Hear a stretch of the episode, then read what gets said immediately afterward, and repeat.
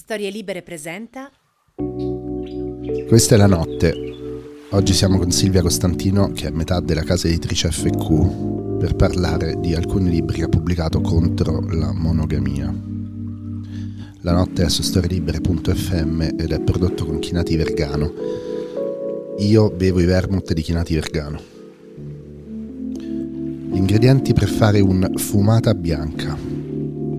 30 ml di vermouth bianco, 30 ml di Suze o un altro bitter bianco con genziana dentro, 15 ml ma forse anche 22 ml di mezcal, Celso soda, twist di Montpelmo. Siamo qui per parlare di monogamia. Silvia, ciao. Ciao. E, um, ti ho chiamato così perché volevo che ti prendessi la responsabilità della, della pubblicazione in Italia di questi libri perniciosi. E in particolare parleremo di un libro che ho citato nei due eh, episodi precedenti, sia con Bertram Nissen che eh, diffusamente con Isabella Borrelli, il libro di Brigitte Vasallo per una rivoluzione degli affetti, sottotitolo Pensiero monogamo e terrore poliamoroso. E, ma parleremo anche del libro di Luca Starita, che non ho invitato perché l'ho presentato e non volevo rifarlo, che si chiama Pensiero Stupendo, come la canzone su eh, il Menage à Trois, perché esatto. all'epoca si chiama Menage à Trois, non si chiama Trisom. e, e, ho pensato, mi divertiva l'idea di chiamare una eh, direttrice editoriale a parlare di eh, libri, tra virgolette, imbarazzanti che ha pubblicato e a darne conto È una cosa molto anni 70 da fare. Quindi eh, raccontaci il processo e poi parliamo. Insomma, per ora diciamo solo che sono dei libri eh, che ragionano sui problemi della monogamia. E raccontaci il processo. Ok, allora, um, il discorso parte in realtà da prima anche soltanto di iniziare a pensare alla questione della monogamia e parte da un'idea che stiamo cercando di portare avanti di riflessione su quelle che sono in generale le strutture sociali. Se ci occupiamo di queer, se ci occupiamo di ehm, appunto diritto a vivere la propria vita in una maniera che non è quella considerata come standard, a un certo punto tutta la parte delle relazioni, tutta la parte dell'affettività e dell'eros deve per forza essere... Eh, considerata. Questo libro, per una rivoluzione degli affetti, ha una traduzione, noi facciamo una sola traduzione all'anno. Perché siete poveri. Perché siamo poveri, poverissimi. E chi non lavora nell'editoria non lo sa che è più costoso tradurre un libro straniero perché devi pagare l'autore devi pagare chi traduce. Tra- esatto, in questo caso due persone hanno tradotto il libro. E, ehm, ci è capitato tra le mani in un momento perfetto, nel senso che effettivamente era il momento in cui avevamo bisogno di, uh, di, di, di parlare di questa cosa e il discorso del poliamore, che è uno degli argomenti fondamentali di questo libro. Il libro di Brigitte Vasallo che è catalana, cioè è difficile esatto. dire che cos'è. Comunque diciamo che legalmente è spagnola. Spagnola, no? dai. Sì, dai. Attestiamoci su un, sì. un semplice spagnolo. E, ehm, no, il discorso, ah, innanzitutto c'è questo, il fatto che non volevamo una prospettiva statunitense sulla questione, ma volevamo una prospettiva che si rifacesse più vicino alla nostra esperienza. E qui, stiamo, e qui stiamo venendo nel dettaglio. Allora, andiamo con ordine che è molto importante perché viviamo in un mondo di eh, grandi case editrici, grandi gruppi editoriali senza linea editoriale. Okay. Quindi per chi è abituato eh, ad andare in libreria e vedere prima eh, Einaudi, Mondadori, Feltrinelli, gruppo Gems, esistono editori ed FQ è uno dei migliori che hanno una linea editoriale. Quindi prima ancora di andare eh, sul libro di Brigitte Vassallo eh, e dire questa particolarità che è fondamentale, il fatto che non sia nordamericana, eh, chiaramente, anche per un fatto proprio di come suona, di linguaggio, Mm-mm. di come va, viene tradotto un libro non scritto in inglese americano, e lo dico da traduttore. Prima ancora vediamo quali libri avete scelto che stanno ecco. intorno su altri argomenti, perché secondo me è importante per capire cos'è una linea editoriale, anche cos'è una vita intellettuale, vedere le cose che, che stanno insieme, perché sennò è l'argomento piccante, il sesso e non si vede con, con quali altre cose sta insieme. Ok, allora, eh, diciamo che la... Mm, allora, in, in, fa, facciamo le cose per bene. Eh, FQ si articola in, in questo momento quattro, diciamo, filoni. la parte narrativa, che è le rondini, e che fa solo e soltanto narrativa italiana, non necessariamente di esordi, ma solo italiana. E anche in questo caso c'è uno studio preciso, c'è una ricerca precisa che in parte va a convergere con l'altra collana principale che è quella dei saggi pop in cui è eh, pubblicato il, il libro appunto di cui parleremo oggi fra, fra, i vari. Certo, chi pubblica narrativa su FQ è di solito un eh, reietto della società. Tendenzialmente sì. Uno scappato di casa eh, o un disturbato, tutte e tre le cose come Matteo Grilli. Assolutamente, assolutamente. Matteo Grilli, nostro... Che adesso esce il suo libro nuovo. Tra no? poco. Tra poco, bene. Sì, e, sì. mh, quindi eh, sì, effettivamente c'è tutta una, una linea narrativa di derive di vario tipo Sì. in- su varie dimensioni e quindi una saggistica che si parla. Si parlano anche perché appunto la nostra idea è, eh, parlando di linea editoriale, a parte il fatto che il discorso della traduzione, oltre alla obiettiva questione della povertà, è dovuto anche al fatto che ci interessa cercare quello che viene detto qui in Italia e c'è tantissime cose da dire, c'è tantissime cose da studiare. E, e poi soprattutto perché ehm, quello che vogliamo fare, questo dicevo, si parlano perché quello che vogliamo fare è tendenzialmente riuscire a catturare in qualche maniera quello che sta succedendo e quindi è chiaro che anche la narrativa che ci interessa sarà in qualche maniera appunto frutto di situazioni che potenzialmente possono risultare strane, marginali, assurde. Questa cosa come confluisce nella saggistica? Nella ricerca di tematizzare, nel tentativo di tematizzare determinate cose che poi invece possono anche essere narrativizzate. E, mm, i libri un po' più famosi, diciamo, che abbiamo fatto con la saggistica, innanzitutto c'è il uh, or- ormai quasi insostenibile Femminili singolari di Veragheno, che parte però come una, e ad oggi che io sappia l'unica ancora a stampa difesa del, del femminile professionale, quindi della questione Prim- del nominare al Prima femminile. ministra Giorgia Meloni. Esattamente, ma giammai, Giammai. giammai il presidente Giorgia Meloni non si può altrimenti nominare. Ehm, però insomma va bene, quello è un libro che ormai ha fatto, ha fatto in qualche maniera scuola, storia.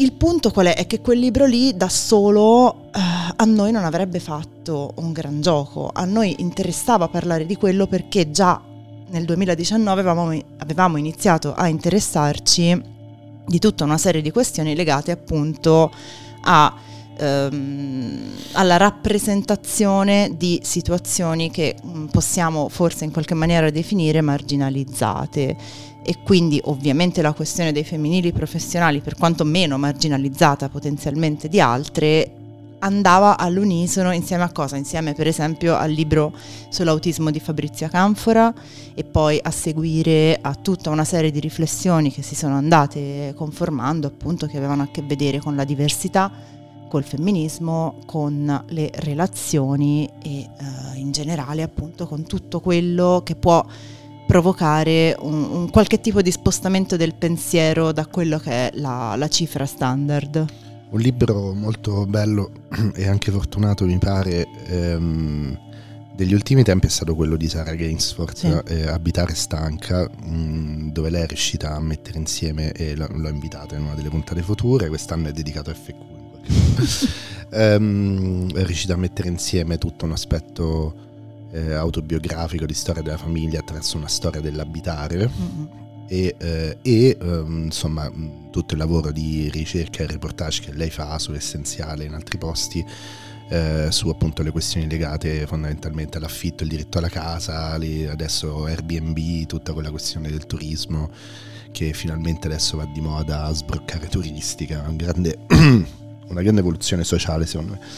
Ma ehm, volevo dire insomma che il libro di Brigitte Vassallo per una rivoluzione degli affetti per me è interessante metterlo in mezzo tra il libro di Veragheno e il libro di Sara Gainsford. Cioè, e così magari iniziamo a entrarci un po' dentro. Perché è un libro che parla di monogamia non dall'opprimente punto di vista della monogamia di due persone che dopo un po' si vogliono bene, che gli piace fare sesso, gli piace aprirsi un mutuo insieme, ma da una prospettiva di sistema Mhm. È molto illuminante. E così mh, tanto per iniziare a collocarlo mi piace metterlo tra un libro che affronta queste questioni che poi danno fastidio a un sacco di gente. Dirà ah, perché vuoi dire le cose con la che serve appunto la presidente del consiglio? Eccetera eccetera. E dall'altra parte un libro sull'abitare che eh, essendo scritto da un, veramente una, una, scappata di casa come Sara che ehm, è un libro che veramente ti fa vedere da dentro e da fuori cosa sono le case, cosa viene desiderato, cosa ci è imposto, cosa, cosa vogliamo dalle case, poi come funzionano, come si pagano, eccetera, eccetera. E, e lo metto lì in mezzo perché una cosa eh, che eh, pensiamo sia io che te è che è molto difficile parlare alle persone che semplicemente quelli che si dicono etero, senza stare a dire cis, etero, e senza usare i termini specifici, perché ho fatto una puntata con Isabella Borrelli, tutte di termini specifici, adesso Va ne bene, diciamo, una, diciamo rimaniamo un po' etero. mainstream, no? Tipo, eh. ehm, quel modo più banale di parlare eh, appunto si fanno molta fatica a prendere la loro eh, monogamia oltre che l'eterosessualità ma quella per il momento diamola per scontata eh, come una questione sistemica. Mm-hmm. Quindi se vuoi così entrare tu dentro questa... Una palla semplice. questa... no, se vuoi, se vuoi ci entro un po' io. Allora, no. ti dico, se vuoi ti dico perché... Um... Vabbè, io ho scritto un libro di racconti tutti collegati sul sesso, di, di, di esperimenti vari e poi eh, stavo presentando il libro di Luca Starita, appunto Pensiero Stupendo, e tu eh, così ti sei a un certo punto accesa e mi hai detto devo, devi assolutamente leggere Brigitte Vasallo.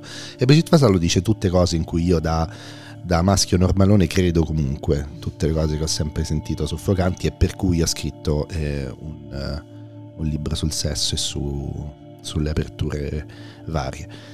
La cosa esaltante di Brigitte Vasallo è che ti fa sentire quella cosa che io ho sempre più o meno sostenuto in termini molto più grezzi, cioè che tu quando ti fidanzi e fai tutta quella roba lì sei una specie di soldatino, mm-hmm. come quando lavori. Cioè che innamorarsi, fare la coppia, eccetera, è sempre un po' qualcosa eh, che viene da fuori. Eh, quando... Ah, racconto questo aneddoto stupido, spero di non averlo già raccontato nel podcast, perché non ascolto le puntate, ci tengo a dirlo. Non, mi, non seguo questo podcast um, a un certo punto eh, tresco con una compagna di classe molto bello, eh, tutto molto interessante, eh, se non che ritorna una ragazza di cui ero perennemente innamorato e quindi mi sbaciucchio anche con lei all'occupazione. Così. La prima ragazza eh, sogna la notte che io mi ero sbaciucchiato, essendo molto percettiva e a quel punto mi mette un ultimatum, cioè, mm. cioè no, non me lo mette, si incazza e, dico, e io penso, ah, adesso la perderò. Mi sembra del tutto naturale questa situazione all'occupazione. No? Um, allora vado dal mio, dal mio migliore amico, che non è più il mio migliore amico, ma diciamo del liceo, e gli dico, eh, penso di dovermi mettere con lei, perché cioè, se no non la posso più frequentare, perché ormai ha fatto questa cosa, questo danno. Così. E eh, gli dico, però io non so, avevo 17 anni, non ero mai stato con nessuno perché non capivo proprio in cosa consistesse. Però, e lui invece è grande fidanzatone da sempre, da, cioè da due anni prima. E dico, però non, non so in che consiste stare con qualcuno. E lui mi risponde la cosa più gay della storia. Mm. Bellissima. Infatti poi noi c'erano i rumors a scuola che io e lui quando andammo in Sardegna in campeggio si consumò, beh non si consumò perché non eravamo, non sapevamo di questo rumor, però lui mi disse guarda è come me te più il sesso. Ok. Quindi questo è il, il livello di confusione con cui uno semplicemente accetta, c'è scritto a un certo punto in questo libro che ti, ti, ti, ti, sparano nell'iperspazio, cioè tu hai questa cosa già tutta scritta, mm-hmm. dai un certo significato alla passione, la fai diventare tutta una specie di grande profezia mm-hmm. e poi ti ritrovi dentro una roba gigantesca che comprende figli, mutui, eccetera. Sì, la cosa la cosa che fa, che fa Brigitte, la cosa che ci ha fatto impressione, ci ha fatto venire voglia effettivamente di pubblicarla, è proprio il fatto che, eh, ok, è una critica molto radicale alla, alla, società costituita, diciamo, e quindi il fatto che tu la, mi piace il fatto che tu la metta in mezzo a un libro sull'abitare e a un libro estremamente italiano su una questione eh, professionale, perché effettivamente fa questo, cioè mette in crisi la parte che sta nel mezzo, cioè sia la parte parte della struttura sia la parte linguistica. E in italiano, peraltro, pone anche un problema non da poco. Mm, la coppia, ne, la esatto, pareja. Se ne è parlato un po' di volte perché in italiano non esiste, come non esistono un sacco di termini per definire un sacco di strutture eh, relazionali, non esiste una parola diversa da coppia. Coppia è, um, vale per due e basta. Noi abbiamo scelto volutamente di mantenerlo proprio per cercare Quindi di mantenere coppia tre, la, la frizione. Pareja, eh. Esatto, perché pareja vuol dire semplicemente eh, gruppo di pari, non si sa quanti, possono essere due, tre, cinque, è uguale. E, e, invece noi non ce l'abbiamo questa cosa. Ci sono nuove possibilità linguistiche, però ancora di, fanno ancora parte di un gergo molto um, chiuso, diciamo, quello un po' della militanza che non è così, non è neanche così facilmente raggiungibile. Però che sia gergo della militanza, io sono abbastanza favorevole perché mm. um, allora, questo libro è eh, invece del libro un po' smart sul poliamore, questo è un libro che se tu te lo leggi sei costretto praticamente a rifiutare questa società sì. pur di allargare le tue prospettive sessuali, tanto che ehm, sta avvenendo abbastanza naturale in questo caso eh, spiegare questo libro senza affrontare la questione del sesso. Mm-hmm. Eh, mh, tu quindi dicevi pareja, la pareja a 2, 3, 4, 5 perché in questo libro si cerca di ragionare su che cos'è la proposta del poliamore rispetto al, sof- al questo soffocamento sistemico della monogamia, che insomma adesso cercheremo di approfondire nei nostri termini, eh, però ehm, tanto è soffocante il sistema eh, che ha la monogamia come suo mattoncino, che ha le coppie come suo mattoncino, che è un sistema politico-economico, mh, mm, che poi lei è molto critica verso tutta la scena del poliamore sì. perché dice che comunque si vede che è una scena ancora fatta di mattoncini. Quali sono questi mattoncini? Sono fondamentalmente l'individu- l'individualità a uno quando è il single sulla scena che cerca di trovare le sue cose o quando è il poliamoroso che va in giro ad allargare la sua situazione, eh, a uno ma anche a due quando è la coppia che appunto mm. fa figli, apre il mutuo, trova lavoro, insomma eh, il sistema è un sistema che ha iniziato a formarsi diciamo, con il capitalismo, uscendo dal Medioevo, insomma, insieme a tutte cose che per noi sono buonissime, come la, la lenta rivoluzione scientifica, insomma, la, la trasformazione della cart- cartesiana, dello, diciamo, l'Europa cartesiana, un'Europa che guarda spassionatamente quello che ha davanti e decide come usarlo per il bene della, dell'umanità, poi ovviamente per il bene della società bianca patriarcale, ovviamente, ma per il bene dell'umanità, secondo loro. Dunque c'è questo sistema che lentamente si organizza e Brigitte Vasallo riesce eh, molto bene, se pensi quello che pensa lei, come, come me, a eh, ricapitolarti questo grande progetto che è una società eh, che non si butta mai via e che costantemente lavora per arricchirsi eh, per diventare più forte, dove si lavora per diventare più forti degli altri. Questa, questo tipo di società alla base deve, o diciamo è, è, è, utile che abbia, la coppia di due persone, perché è la perfetta ehm, eh, cellula sociale per creare una società funzionante. funzionante attraverso la competizione. Cioè, mm. se tu non hai queste coppie che competono per il lavoro, la villetta migliore, no? I, I, figli più intelligenti che andranno a studiare all'MIT, um, perché l'immaginario occidentale è questo. Uh, se non hai questo sistema di competizione, perché svegliarsi la mattina e fare qualcosa? Infatti, il controesempio che viene usato da chi sostiene questo tipo di sistema nord europeo, diciamo inglese, eh, comunque nord europeo e poi americano, eh, è che vuoi fare? I clan come in Sicilia, che è tutta una mafia e ti costruiscono male le autostrade e poi cascano i ponti? È giustamente, cioè, è un argomento eh, importante, diciamo, che non può essere buttato via, no? Cioè, il grande argomento contro questo, il tipo di sistema in cui viviamo è che in caso contrario non si combina niente. Quindi praticamente quando si dice poi che la cosa che disse Thatcher, there is no alternative, Tina, è perché praticamente la cosa più razionale è eh, vivere razionalmente amministrando le risorse, schiavizzando chi va schiavizzato, trattenendosi, trattenendosi, no? Eh, e quindi insomma eh, lei riesce a farti vedere come quando tu ti fidanzi, quando tu cerchi un lavoro per migliore per poterti aprire un mutuo, tu stai partecipando a questo grande progetto sociale. E lei vuole solo che tu lo veda, cioè non vuole più lasciarti con quella sensazione che tu, guardato da un Dio benevolo che fosse anche solo le leggi della natura, ti ha tirato qualcosa che è tra, il, tra, le gambe, ma anche nel cuore, ma anche nella testa per un'altra persona. In due vi siete messi insieme come foste Adamo ed Eva, avete vissuto quei sei mesi, un anno, un anno e mezzo di grandissimo trasporto e questa è la cosa naturale. Lei dice no, non è vero, è naturale. Siamo socializzati a pensare che questo sia l'unico destino per, eh, per tutte le nostre energie, ehm, eh, per tutte le nostre energie. Esatto. Questo succede ogni volta che non vuoi spiegare una cosa tu e la, e la devo spiegare io, eh, te lo dico. Cioè, sono blocchi di 5 minuti in cui io spiego cose. D'accordo. No, ehm, il discorso è questo. Quello che lei fa e che a me, appunto, come accennavo, è, è, piaceva particolarmente in questo libro è, a parte la parte finale, cioè tutta la parte in cui lei mette in gioco enormemente se stessa e tutta una parte di sentire e si ricollega a questo discorso della, dell'idea della naturalezza della formazione di una coppia, dell'amore romantico che ovviamente in qualche maniera è considerato come un mito, anche quello da decostruire, il che non significa che secondo Brigitte Vassaio o secondo qualsiasi altra persona non esista l'amore, l'amore esiste, però l'amore può avere molte forme, può produrre molte, mm, molti diversi risultati.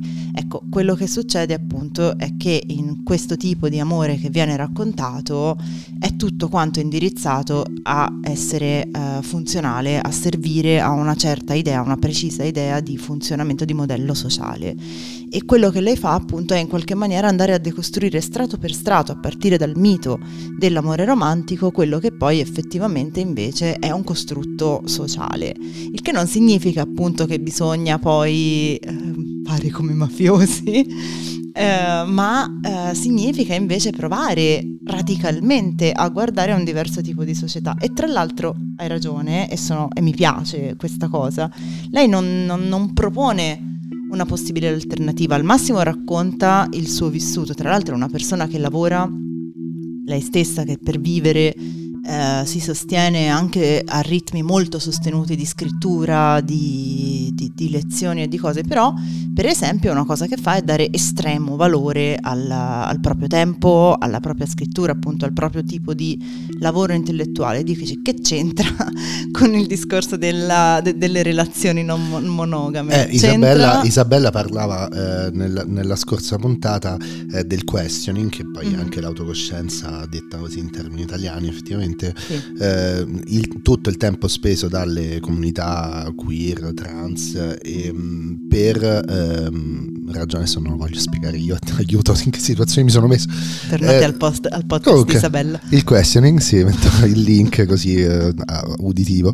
Um, che è una cosa che manca moltissimo dalla maggior parte delle vite di coppia monogama che conosco, cioè una volta che quelle energie si, eh, si stringono attorno a un progetto di vita con la famiglia e tutto, la tipica cosa è non avere tempo. Tanto che eh, motivo per cui io e Francesca non abbiamo figli era un po' questo fatto del tempo, perché non ci piaceva l'idea di questa mancanza di cura radicale de- delle famiglie che i cui membri dicono sempre di non avere tempo a tutto il resto del mondo e effettivamente ci piaceva molto una vita adulta con il tempo a disposizione no? per ragionare, per fare... Eh, per, per, per, crescere, insomma, eh, che è più un fatto di retorica che un fatto di mancanza di tempo, a parte chi vive a Roma che veramente non ha tempo, sì, però in generale, diciamo, è un, è un, modo di pensare che è siccome io ho fatto tutto quello che dovevo fare, cioè la famiglia, il lavoro per la famiglia, eccetera, eccetera, è ovvio esatto. che non ho tempo. No, no, ma è chiaro, è, è, proprio quello il punto. Cioè, nel momento in cui. Ed è, ed è quello il punto poi che di fatto è anche uno dei motivi scatenanti poi delle possibili crisi di una coppia, diciamo, tradizionale, con tutte le virgolette che ci vogliamo mettere accanto a tradizionale.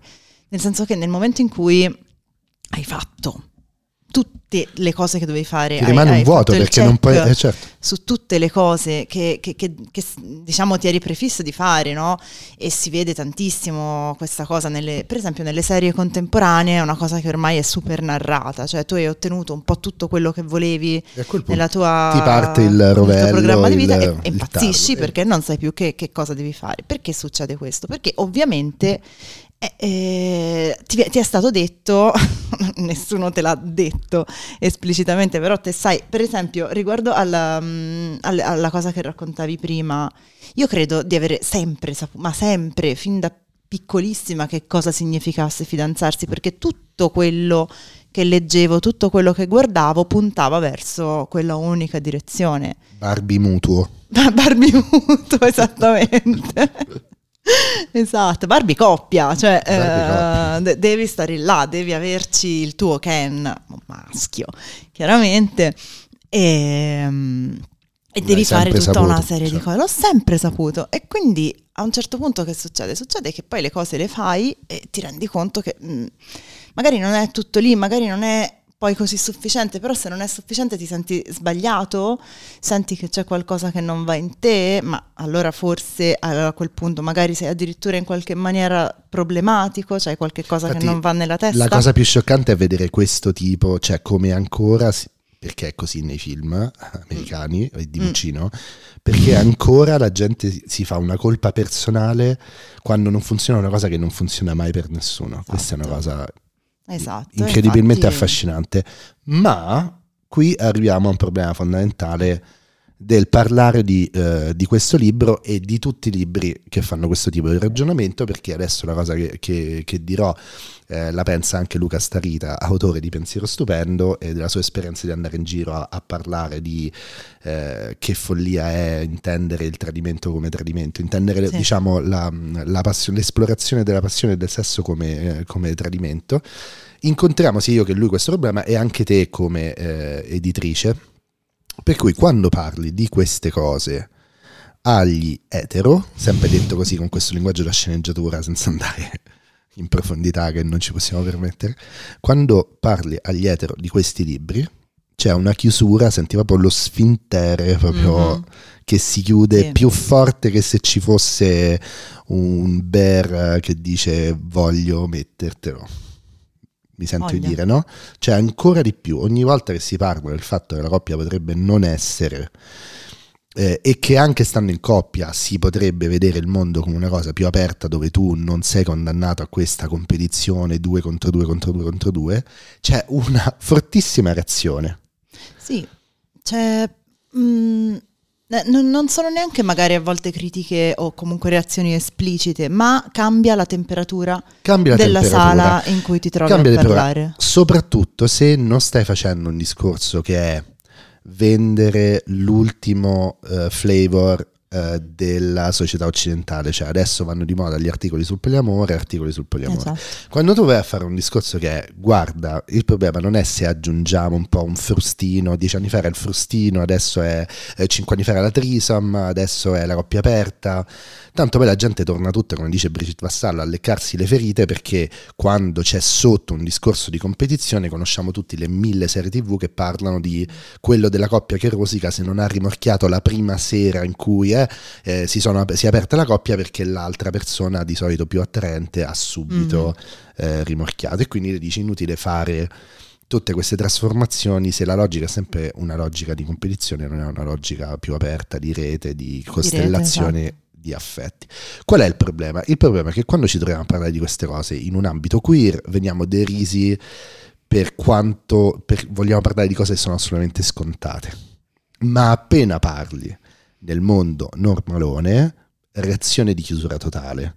Quindi io, in quanto persona a cui piace la donna, le donne che ha incontrato finora almeno, diciamo, eh, mi trovo in difficoltà perché non posso certo eh, accodarmi al mondo queer e dire sì sì pure io perché cioè, voglio dire comunque sono una persona che fa sesso con le donne, non con gli uomini e, e mi vesto come manichino di H&M quindi non posso permettermi nulla di, eh, di figo nella, neanche così normcore um, sì e ehm, io non posso accodarmi, però il mondo eterosessuale, anche dove a volte accarezza esperimenti e cose, è sempre iperchiuso. Come si può creare uno spazio radicale? Eh, capito. Ma forse eh. si crea, mi, mi chiedo, no? prima stavo in un bar eh, de, qui della mia zona dove un caro amico anarchico ha fatto, gli abbiamo detto stiamo andando a fare un podcast sull'amore libero, ha detto eh, è il quartiere giusto, qui c'è un sacco di amore libero, è vero, ma allora il, il vero amore libero è fuori dal discorso culturale, quindi nella cultura non se ne può parlare. Sì, poi appunto ehm, è interessante questa cosa perché è verissima, è verissimo il fatto che non, non, è, non è semplice parlare con persone appunto che non fanno parte, non, che poi tra l'altro appunto anche lì il discorso del, del, del, mondo queer, del mondo LGBT è vero, ma è vero appunto sempre in un settore in cui c'è una forte presenza di eh, messa in discussione di determinate cose. Per la mia frequentazione del, dell'ambito queer, del mondo queer, si va in più strati, per cui c'è anche la parte superficiale che è criticata poi in realtà per esempio anche da Bassaio, per, per la quale bisogna in qualche maniera cercare di riprodurre, per essere legittimati, cercare di riprodurre il, ehm, il modello conforme, diciamo il modello tipico sociale di...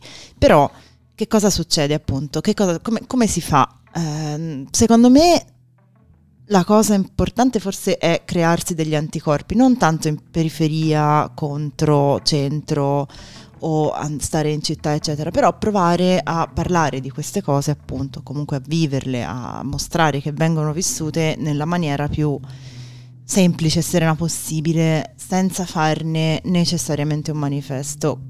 Il terrore poliamoroso del sottotitolo, che poi è in realtà il titolo originale del libro di Vassaio. Terrore poliamoroso. Pensiero monogamo e terror poliamoroso Oh. E noi l'abbiamo tenuto nel e, e terrore mi sembra di capire dal, dai contenuti del libro che sia si nel senso Entrambe, di terrorismo. È, è, è, è volutamente sì. doppio il discorso. Da una parte è il terrore da parte di chi cioè, riceve cioè, è soggettivo questa oggettivo. cosa, di chi riceve, ma anche di chi uh, fa terrorismo. E dall'altra parte è, proprio quello, è proprio un discorso di costituirsi come piccole cellule rivoluzionarie e portare fuori uh, questo discorso senza però necessariamente suscitare quell'altro tipo di terrore. Che cosa significa? Che come, che, come si fa?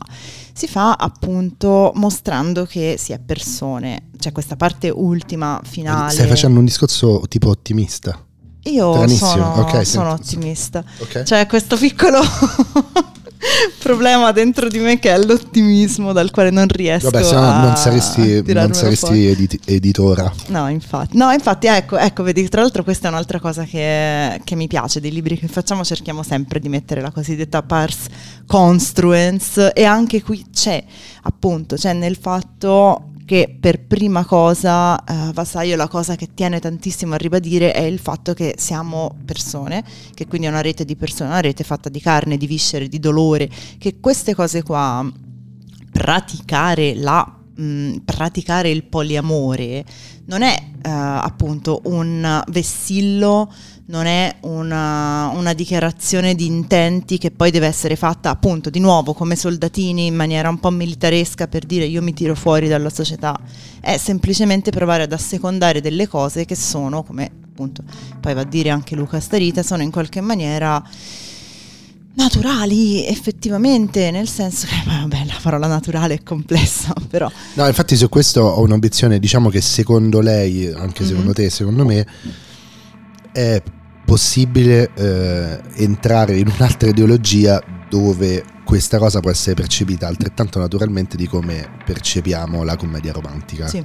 che è, fa parte di una costruzione in quanto tale ormai ci siamo abituati, ci sembra naturale, ma non è che è naturale, quindi stai usando naturale in quel senso, mi pare. Cioè, potremmo considerare naturale anche questo, mettiamolo così. Cioè, magari non sappiamo cosa è naturale, ma sicuramente questo potrebbe essere. Esatto, cioè il fatto è che il, questo discorso, della, il discorso del naturale e non naturale è talmente, è talmente costruito anche quello che non è semplice poi realmente riuscire ad arrivare. Però diciamo, mettiamola così, a secondare una serie di pulsioni, una serie di tensioni verso altro tipo di uh, strutture che uh, effettivamente esistono storicamente più o meno da quando esiste l'essere umano, per cui a un certo punto va bene, si è imposto un modello che magari in un certo momento era anche utile effettivamente, che però forse adesso sta iniziando anche a diventare meno utile perché se le narrazioni sono più spesso narrazioni di crisi di quel modello di coppia, e eh, sempre meno narrazioni liete di quello stesso modello, forse bisogna effettivamente iniziare a riflettere sul fatto che qualcosa in quel modello si è incrinato e non può più funzionare, esattamente come il discorso dell'abitare, esattamente come il discorso del eh, riconoscimento sociale di una serie di figure. Sono tutte cose connesse tra di loro sono tutte cose che non possono fare a meno l'una dell'altra e che devono essere in qualche maniera guardate anche da un punto di vista differente rispetto a quello che possiamo chiamare appunto pensiero egemonico, sistema, quello che vuoi, ma anche senza grossi paroloni, ehm, quello, che, quello che è adesso e che evidentemente da ogni punto di vista inizia a essere problematico, inizia a non funzionare più. Allora, secondo me non, cioè, funziona ancora e non ha mai funzionato insieme e, e mm. cambiano le nostre esigenze. C'è chi dice che adesso è, sono sempre meno le persone che possono tollerare eh, la richiesta di energie mm-hmm. di quel modo di vita perché c'è sempre molto meno ricompensa da dare e quindi un sacco di gente dice guarda io non voglio proprio farmi lo sbattimento. Io riparto sempre quando parlo di questa cosa da Pasolini che vedeva il ragazzetto, il ragazzetto che diventava ceto medio quando gli davano la casa dell'ente mm. eh, a Roma, no? così mm, sulla Nomentana e lui iniziava a dover desiderare tutta una serie di cose e perdeva insomma secondo Pasolini quella, quella vitalità no? Eh, adesso c'è un sacco di gente che eh, nell'età in cui dovrebbe passare da apocalittica a integrata non ha veri motivi per passare a integrata. E questa è una gran differenza perché il discorso che fai secondo me valeva fino a pochissimo tempo fa quando ogni lavoro eh, de, appunto dell'avanguardia diventava il pensiero del futuro della società. Okay io non so se questo lavoro, diciamo, se è più avanguardia quello per esempio che fa FQ, cioè non so se serve a indicare una strada o se serve a far eh, saltare completamente eh, un sistema o se serve a proporre a, a, ad alcune persone una via d'uscita. Cioè, non so se stiamo andando verso un, vo- un, mondo con un pensiero unificato come è stato fino adesso, che dopo i Pixies venivano in Nirvana e Nirvana convincevano tutto il mondo ad ascoltare per cinque anni quel tipo di musica. Secondo me io vedo molto di più, mentre il lettore di Minimum Fax era pronto anche per essere cooptato dal sistema, lo dico da persona cresciuta nel mondo di Minimum Fax, con cui ho esordito e non solo, ehm, il mondo eh, dei lettori elettrici di FQ sono comunque degli scoppiati sono che degli scoppiati tendono che, a non trovano, entrare, che tendono a non entrare nella società poi assolutamente infatti si trovano nella stessa identica collana un libro che parla di scienza nuda e cruda come può essere la scienza dei materiali o come vabbè insomma delle cose che stiamo Lara per Tribaldi fare. la più Lara grande Tribaldi. scrittrice italiana concordo e, ehm, assieme al libro che esce domani, che è un libro sull'astrologia transfemminista. Cioè, allora te metti insieme le due cose e dici ma questi che hanno nella testa, cosa che ci viene chiesta piuttosto spesso effettivamente. Però il punto è quello che eh, dici Qual è te. la reazione della grande editoria alla proposta di FQ? Terrore. Quindi terrore poliamoroso e terrore anale, per citare due grandi libri. Esattamente. No, sì, è, vabbè, è difficilissimo, è difficilissimo riuscire a, a, ottenere degli spazi, ma perché veramente sono questioni che eh, a noi sembrano, a, noi personalmente, cioè proprio umanamente sembrano, perché siamo talmente immersi comunque in un, in un ambiente, in un mondo, in un in un circolo di riflessione, una bolla, se vogliamo. Non, che, usare, eh, i, non usare il linguaggio del tuo nemico. No, ma infatti non lo volevo detto se vogliamo. Eh, però è vero che ci sembrano delle strutture piuttosto con, consolidate, cioè parlare di queste cose qui è come dire va bene dai ok facciamo un libro su una cosa di cui si parla da un sacco di tempo, non è vero, sono cose in, di cui in realtà si parla da un sacco di tempo in un ambiente, ma anche soltanto facendo un passettino ulteriore, queste cose di cui si parla da un sacco di tempo in realtà si scopre che sono appunto spaventose, sconosciute. E eh, per esempio parlare di poliamore in un modo che peraltro non è quello del rotocalcolo, non è per dire evviva, si può anche essere poliamorosi, ma è vi dovete fare un mazzo tanto per veramente provare a costituire una cellula poliamorosa, radicale, che sia rispettosa davvero dell'individualità di tutti. Vi dovete fare un mazzo tanto perché dovete dimenticare completamente quella che può essere l'idea mh, di relazione che avete avuto fino adesso e critica fortissimamente anche le stesse, um, gli stessi movimenti poliamorosi contemporanei, prendendosela con tutta una serie di, di, di strutture problematiche. Cioè, nel momento in cui te fai una proposta di questo tipo, ovviamente eh, la reazione è faccio l'opossum. Mi fingo morto, sto zitto e buono, io non ho ricevuto niente, io non ho sentito niente. E questo succede sia nel pubblico quando non è particolarmente informato sia ovviamente a un livello di eh, diffusione. Basta. Ultimamente sto cercando di inserire dei momenti di silenzio dentro il podcast. Penso. Mi hai fatto paurissimo.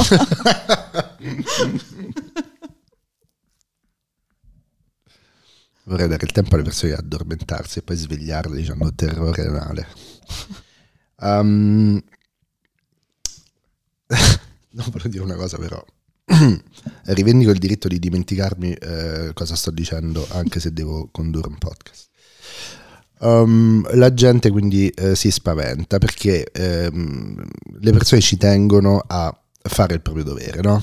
Eh, per esempio, anche il più grosso non dico anarchico, gli anarchici sono diversi, ma anche il più grosso comunista 26enne si sente male se non è produttivo. Io ho bandito completamente questa parola dalla mia vita, recentemente su una raccolta di Arnaldo Greco Perinao di cose sopravvalutate ho parlato dell'essere produttivi, mm-hmm. ho sì. scritto che non bisogna usare questo concetto, no? te balle e non ha niente a che vedere con te. Um, dunque, in un mondo dove eh, tutti vogliono essere produttivi dal punto di vista sentimentale, sessuale, lavorativo, eh, procreativo, è molto difficile fare questi discorsi se non come discorsi, come direbbe Bifo in questo periodo, di diserzione. Mm. Lui adesso è uscito questo libro Vertimeo, un altro libro a cui sto facendo molta pubblicità perché mi fisso con i libri e in questo periodo mi sono fissato con Vasallo e con Bifo, che sono un bellissimo abbinamento. Perché Bifo dice sta avvenendo una grande diserzione su tanti livelli perché le persone non hanno più la forza uh, per investire così tanto nel tipo di vita uh, con, con, cui siamo cresciuti, con cui ci hanno cresciuti. Quindi questa vita di conservazione e investimento delle energie non vale più la pena. Eh, noi abbiamo genitori veramente, bu- cioè io ho genitori veramente boomer nati eh, anzi no, sono pre-boomer, il boomer è nato dopo la guerra, loro sono nati durante la guerra, diciamo, eh, comunque insomma questa gente si sente sto cazzo, no? E loro gli sembra sempre tutto, ha sempre senso investire, invece vi, ogni generazione che arriva sempre meno riesce a investire. E lui dice, cioè, è in atto una uh, diserzione da tutti i punti di vista, quindi non deve essere più l'avanguardia di sinistra che dice disertate, cioè proprio la gente qualunque ipernormale che sta iniziando a non mettere tutte quelle energie. E in questo contesto io dico: non mettete più l'energia nella coppia, trattatela, anche volete stare in coppia, trattatela male. Prendi una coppia, trattala male. No, io pensavo in realtà al discorso che, che, che poi appunto sono tutte cose che, che, veramente stanno insieme, legato al discorso dell'abitare, no? l'investimento massimo secondo quasi tutte le, le, famiglie che io conosco, comprati una casa. E noi abbiamo recentissimamente comprato casa mentre stavamo lavorando al libro di Sarah Gainsford che dice fondamentalmente amici non compratevi casa. Ci siamo sentiti due idioti. Ci siamo sentiti due idioti ma al tempo stesso il mutuo costa meno di un affitto. E questa cosa qua, è, per quanto sia orribile, è innegabile. Per cui che cosa succede? Che da una parte ti rendi conto de, di tutte quante le, le, le, assolute contraddizioni, dall'altra davvero dici ok, quali altre sono le, le mie possibilità in questo momento? Per noi mh, erano relativamente poche.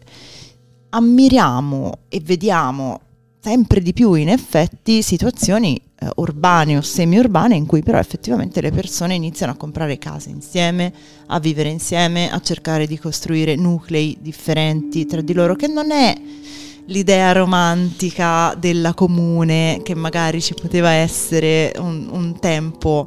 Comunque si vede che, che sei un'editrice che deve andare in giro a vendere libri perché hai sempre in testa la risposta della persona più normale che viene e ti rompe i coglioni. Eh, Ma oh. voi non vi rendete conto? Ma allora che cosa sono queste, queste mode? Ragazzi, bisogna anticipare. Mm. Eh, no, sì, assolutamente. Mm, ma poi anche perché effettivamente io stessa un po' di tempo fa avrei detto no vabbè ma che è sta fricchettonata dell'andare a stare fuori dalla società, no, un corno, cioè non è assolutamente stare fuori dalla società, è però trovare una soluzione che ti permette di sopravvivere in un sistema nel quale stai iniziando a sopravvivere veramente molto male.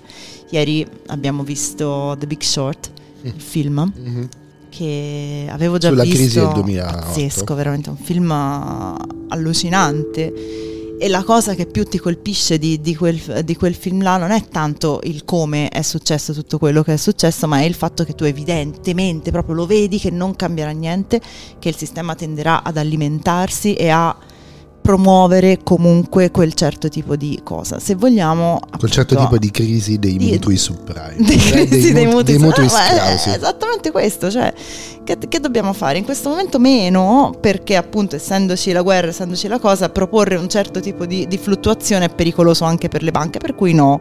Però al di là della questione specifica economica... Che affondo, wow, sulle banche. Eh, al di là della specifica crisi economica, tu vedi. Eh, no, io vedo questo discorso qua, vedo il discorso che a fronte di una potenziale. Eh, un potenziale allontanamento da quello che sono le strutture, non è che il sistema magicamente ti dirà dai forse hai ragione, c'è un inasprimento di quel tipo di cosa, per cui al tempo stesso c'è una radicalizzazione della controparte e eh, il discorso che dicevi di Bifo e del fatto che comunque sia adesso sempre più persone normali iniziano, scusate per il normale, iniziano a eh, semplicemente decidere che non è più cosa, di fatto è quello che prima dicevo l'anticorpo, nel senso che non, non si può andare Io avanti fino, ho sempre, scritto di soldi, ho sempre scritto di soldi nei miei libri, nei miei romanzi, no? E all'inizio una cosa non era vista come una cosa normale, adesso sembra molto più normale. Eh, mi, ho sempre pensato, seguendo un po' l'idea della letteratura francese dell'Ottocento, che uno dovesse proprio fare i conti in tasca ai personaggi per vedere come è organizzata la società. E mh, mm, una cosa che sto vedendo adesso, una cosa su, di cui ho scritto ultimamente un po', eh, sono i, i, finti lavori, cioè lavori in cui tu prendi dei soldi ma in realtà non stai realmente lavorando, che è un'altra versione del bullshit job, no? l'idea che sono, i lavori fanno quasi tutti schifo. Poi sono anche molti lavori che sono lavori per finta, sono lavori rituali, dove tu vai, fai un certo rito e prendi dei soldi, ma non è che eh, quello che stai dando alla società è, non è che sia qualcosa di importante, no? E io penso che un punto di partenza, cioè se io dovessi mettermi a parlare di amore libero, no? Invece di parlare di sesso, io mm. inizierei da questo sarebbe bella una rivoluzione, diciamo, eh, psicologica in cui nessuno sente più di meritarsi quello che ha. Perché quando fai la somma, no? Eh, io sono stato messo in condizione, ho fatto l'università, eh, sono cresciuto in una casa con dei libri, eccetera, eccetera, non dovevo ammazzarmi di secondi e terzi lavori per fare strana editoria e quindi adesso faccio 800.000 lavori e mi piglio tutto, no? Ok. È impossibile per me, per come per la mente da romanziere che ho, il, il, personaggio Francesco Pacifico non è uno che si è fatto da solo, cioè uno che è stato fatto completamente dal sistema. E quindi per me è completamente ridicola l'idea che tu ti meriti qualcosa. Magari sei perfetto perché sei un maschio per bene che sa l'italiano e che, e che può garantire una certa continuità a questo mondo. Eh, italiano, no? E in questo senso ci sta molta gente che si sente di mettermi in mano de, de, de, delle posizioni, diciamo così, delle piattaforme. E quindi per me un punto di partenza è mh, mm, tipo che c'entra molto con il libro di Vasallo, che ci penso, è l'idea che le persone che sono per esempio più o meno nella mia condizione iniziassero a non sentire di meritare quello che hanno mm. e sarebbe un bellissimo momento di grande terrore anale perché tu non ti sentiresti più ovviamente se te ti mettono in condizione di vincere e poi dici ma io ho vinto perché scrivevo bene, perché sono intelligente, perché lavoro tanto, sei stato cresciuto come Ivan Drago in Unione Sovietica, in uh, Rocky, cioè è ovvio che uh, hai performato, no? Cioè io sono stato costruito in laboratorio per performare, quindi io vedo l'inizio di questo ragionamento da qui, tipo un mondo in cui eh, Pirandello diventa il demiurgo, la gente si, anzi no, diventa la luce dell'illuminazione gnostica, la gente si sveglia una mattina e nessuno sente più di meritare quello che ha e sarebbe un mondo bellissimo dove salterebbe questo grande non detto che tu puoi conquistare qualcosa nella vita. E lo dico in un discorso su, sull'amore libero perché Brigitte Vassallo dice sempre: non, non impelaga, è inutile impelagarsi in discorsi poliamorosi se al dunque tu stai sempre combattendo per primeggiare. Quando è che combatti per primeggiare? Quando pensi che stai vincendo, cioè quando pensi che alla fine del combattimento avrai una botta di serotonina per quello che conquisti. Perché è un premio. Perché è un premio. Ma se quello che conquisti tu sai che è vuoto, allora lì iniziano a spostarsi un po' di cose. E per me quello che conquisto io è completamente vuoto. Non c'ha più nessuna, nessuna sostanza, nessuna realtà. La questione della, della conquista è ovviamente alla base di tutto il sistema di cui abbiamo detto e parlato abbondantemente finora, per cui è ovviamente uno dei, dei primi punti che vanno scardinati in questa cosa. Lo stesso, lo stesso, discorso di coppia, no? È raccontato appunto come conquista. una conquista. Ah, certo. Cioè, il tuo obiettivo è trovare la persona giusta per te, una, e da, con quella persona costruire e raggiungere insieme una serie di obiettivi. E convincerla convincerla a raggiungere insieme una serie di, di, obiettivi. No, una cosa che volevo dire è che c'è stato, tu parli appunto di amore libero e, ehm, ed è interessantissima in verità come definizione, è molto giusta. Nel libro ehm, su esplicita richiesta anche di Brigitte Vassaio, non abbiamo usato la parola amore nel titolo, nel sottotitolo da nessuna parte, a parte ovviamente poli. Sì, lei parla soprattutto di affetti ed è la cosa migliore. Sì, perché è importante, perché, perché la parola amore purtroppo è legata a tutto quel sistema di premi e di, di, rewards che in qualche maniera eh, sono associati a un'idea romantica e schematica che non è quella eh, di cui invece stiamo parlando. Il discorso dell'affetto, dell'affettività, eh, ti porta anche sul, sul pensiero che una pareja non è per forza un discorso di sesso, un discorso di eros, è un discorso appunto Guarda, di... molte coppie non è es- una questione eh, di Esatto, se cioè, solo lo si dicesse... Oh, cioè uno sta bene con una persona per tantissime ragioni, te puoi costruirti una famiglia allargata, un kin, un... Uh, non mi ricordo mai come viene tradotto in italiano, eh, Credo mafia. Ma, ma bello, fa, famiglia. Famiglia. Dai, famiglia. Fa, famiglia. Ehm, in tante maniere possibili, non necessariamente significa appunto, no? anche il discorso di prima, la fricchettonata, tutti trombano con tutti. No, non è quello il punto. Il punto è, è appunto... Mh, mm, stare insieme, costruire relazioni, costruire legami affettivi, sostenersi a vicenda in quanto persone singole ma anche facenti parte di un gruppo. Il punto lo dirò con questa musichina sibillina. Quando inizia. La persona si è addormentata dopo essersi fatta un cannone. Il problema della coppia è la solitudine.